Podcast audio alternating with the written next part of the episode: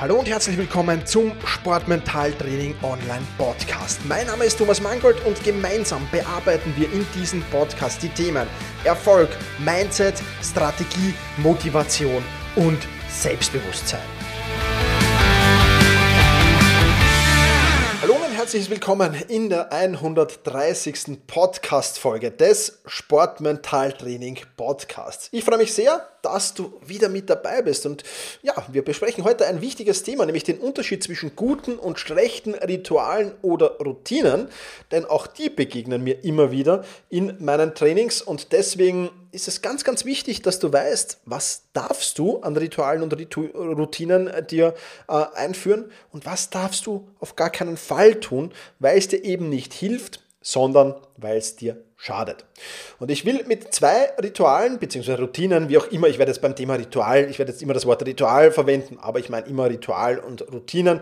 Ähm, ich will dir zwei Rituale mit auf den Weg geben und du kannst mir dann sagen, oder kannst dir nicht sagen, kannst dir denken oder mal schätzen, was ist das Beste oder das Bessere und was ist das schlechtere Ritual der beiden. Ja, also Ritual Nummer eins. Bei einem Sieg auf der aktuellen Wettkampfstätte fährst du bei zukünftigen Wettkämpfen am selben Ort immer die gleiche Strecke oder gehst die gleiche Strecke. Bei Niederlagen wählst du immer eine andere Strecke als beim letzten Mal. Und Ritual Nummer zwei, du ziehst dir immer den rechten Schuh vor dem linken an. Bevor ich auflöse, noch zum Thema, warum Rituale und Routinen denn so wichtig sind. Und da müssen wir schon ein paar Punkte ganz, ganz kurz durchbesprechen. Punkt Nummer eins, sie geben natürlich Sicherheit. Also alles, was so Routinen sind, was Rituale sind, das machst du ja nicht, weil du dich verunsichern willst, sondern weil sie dir eben Sicherheit geben. Weil sie dir in einer unsicheren Situation, und so ein Wettkampf ist halt immer eine unsichere Situation. Ja, du kannst ihn gewinnen, ja, du kannst ihn verlieren, ja, du kannst im Wettkampf dein Ziel erreichen, nein, du kannst es grob verfehlen. Also es ist immer eine unsichere Situation. Und gerade wenn ich in unsicheren Situationen bin, na, dann sollte ich natürlich mit Dinge tun, die mir Sicherheit geben. Ja, und deswegen sind Routinen und Rituale prinzipiell nichts Schlechtes, weil sie in solchen Situationen eben für Sicherheit sorgen. Ganz, ganz wichtig. Punkt Nummer zwei, sie sparen Willenskraft. Warum sparen sie Willenskraft? Weil alles, was Routine ist, braucht keine Entscheidung mehr. Ja, das beste Beispiel, wenn du früh morgens ins Bad gehst, um die, deine Zähne zu putzen oder dich zu waschen, dann brauchst du dazu keine Entscheidung treffen. Du brauchst nicht, bleibst nicht vor dem Bad stehen und überlegst, soll ich jetzt oder soll ich jetzt nicht? Ja, oder, oder mache ich es jetzt oder mache ich es später? Nein, das ist meistens im Morgenritual, ja, das sagt ihr schon, im Morgenritual ist das schon implementiert, dass du eben aufstehst, ins Bad gehst, wie auch immer das jetzt bei dir aussieht und dann Zähne putzt, das Gesicht wascht oder was auch immer oder duscht oder was auch immer du tust. Ja.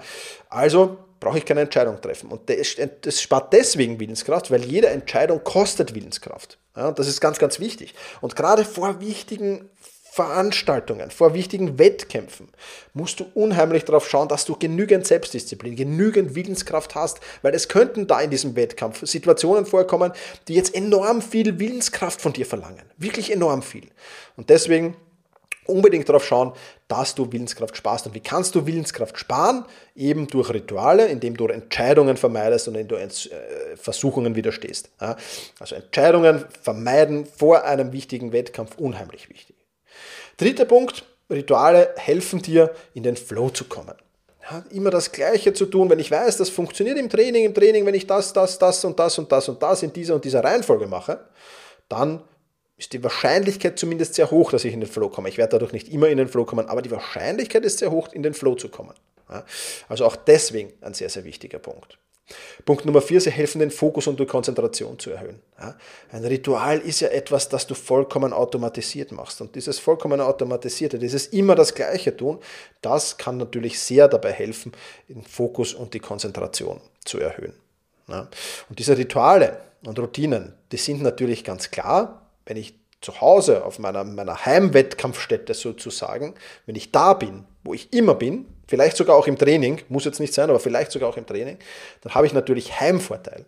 Und Heimvorteil in vielen Sportarten kann das enorm wichtig sein, weil du eben immer das Gleiche tust. Es läuft immer gleich ab. Also du musst jetzt nicht irgendwo hin reisen, um dort erst zu sein, weil dann läuft es ja nicht immer gleich ab, weil die eine Reise ist kürzer, die andere länger, die eine vielleicht mit dem Flieger, mit dem Auto, mit dem Bus, was auch immer jetzt da. Ja? Also da läuft, auf, auf Reisen läuft ja immer etwas anders ab. Wenn du aber daheim bist und Heimvorteil hast, hast du die gewohnte Umgebung, das gewohnte Umfeld, die gewohnten Routinen, die, die du sehr, sehr häufig machst, und deswegen haben viele Sportler eben Heimvorteil, Vorteile. So viel zum Warum hinter Ritualen und Routinen. Und jetzt lass uns gute Rituale durchbesprechen. Was müssen denn gute Rituale haben? Und jetzt lösen wir mal auf, welches Ritual ist das Bessere? Ganz klar, das zweite Ritual ist das Bessere. Also immer den rechten Schuh vor den linken anzuziehen ist das Bessere. Und wir sehen uns gleich an, weil drei wichtige Punkte musst du bedenken, die ein Ritual oder eine Routine haben muss. Erstens mal, diese Routine muss vollkommen in deiner Hand liegen. Und damit hätten wir schon mal bei Ritual eins ein Problem. Ja, weil die gleiche Strecke zum Wettkampf fahren, ja, das kann funktionieren wie das letzte Mal, funktioniert aber nicht, wenn aufgrund einer Baustelle eine Umleitung ist. So, und was passiert dann? Oh, verdammt, ich kann jetzt nicht dieselbe Strecke zum Wettkampf fahren. Und schon ist Verunsicherung da. Auch wenn es vielleicht nur eine kleine ist. Bei manchen eine größere, je nachdem, wie sehr du an Ritualen und Routinen hängst. Ja, ich würde dir generell empfehlen, nicht allzu sehr daran zu hängen. Aber es ist natürlich schon, kann schon positiv sein, aber, aber, aber nicht zu sehr daran zu hängen. Und wenn das nicht funktioniert, ist eine Verunsicherung da. Und bumm, schon funktioniert es nicht. Das heißt, Ritual eins hast du nicht vollkommen in deiner Hand.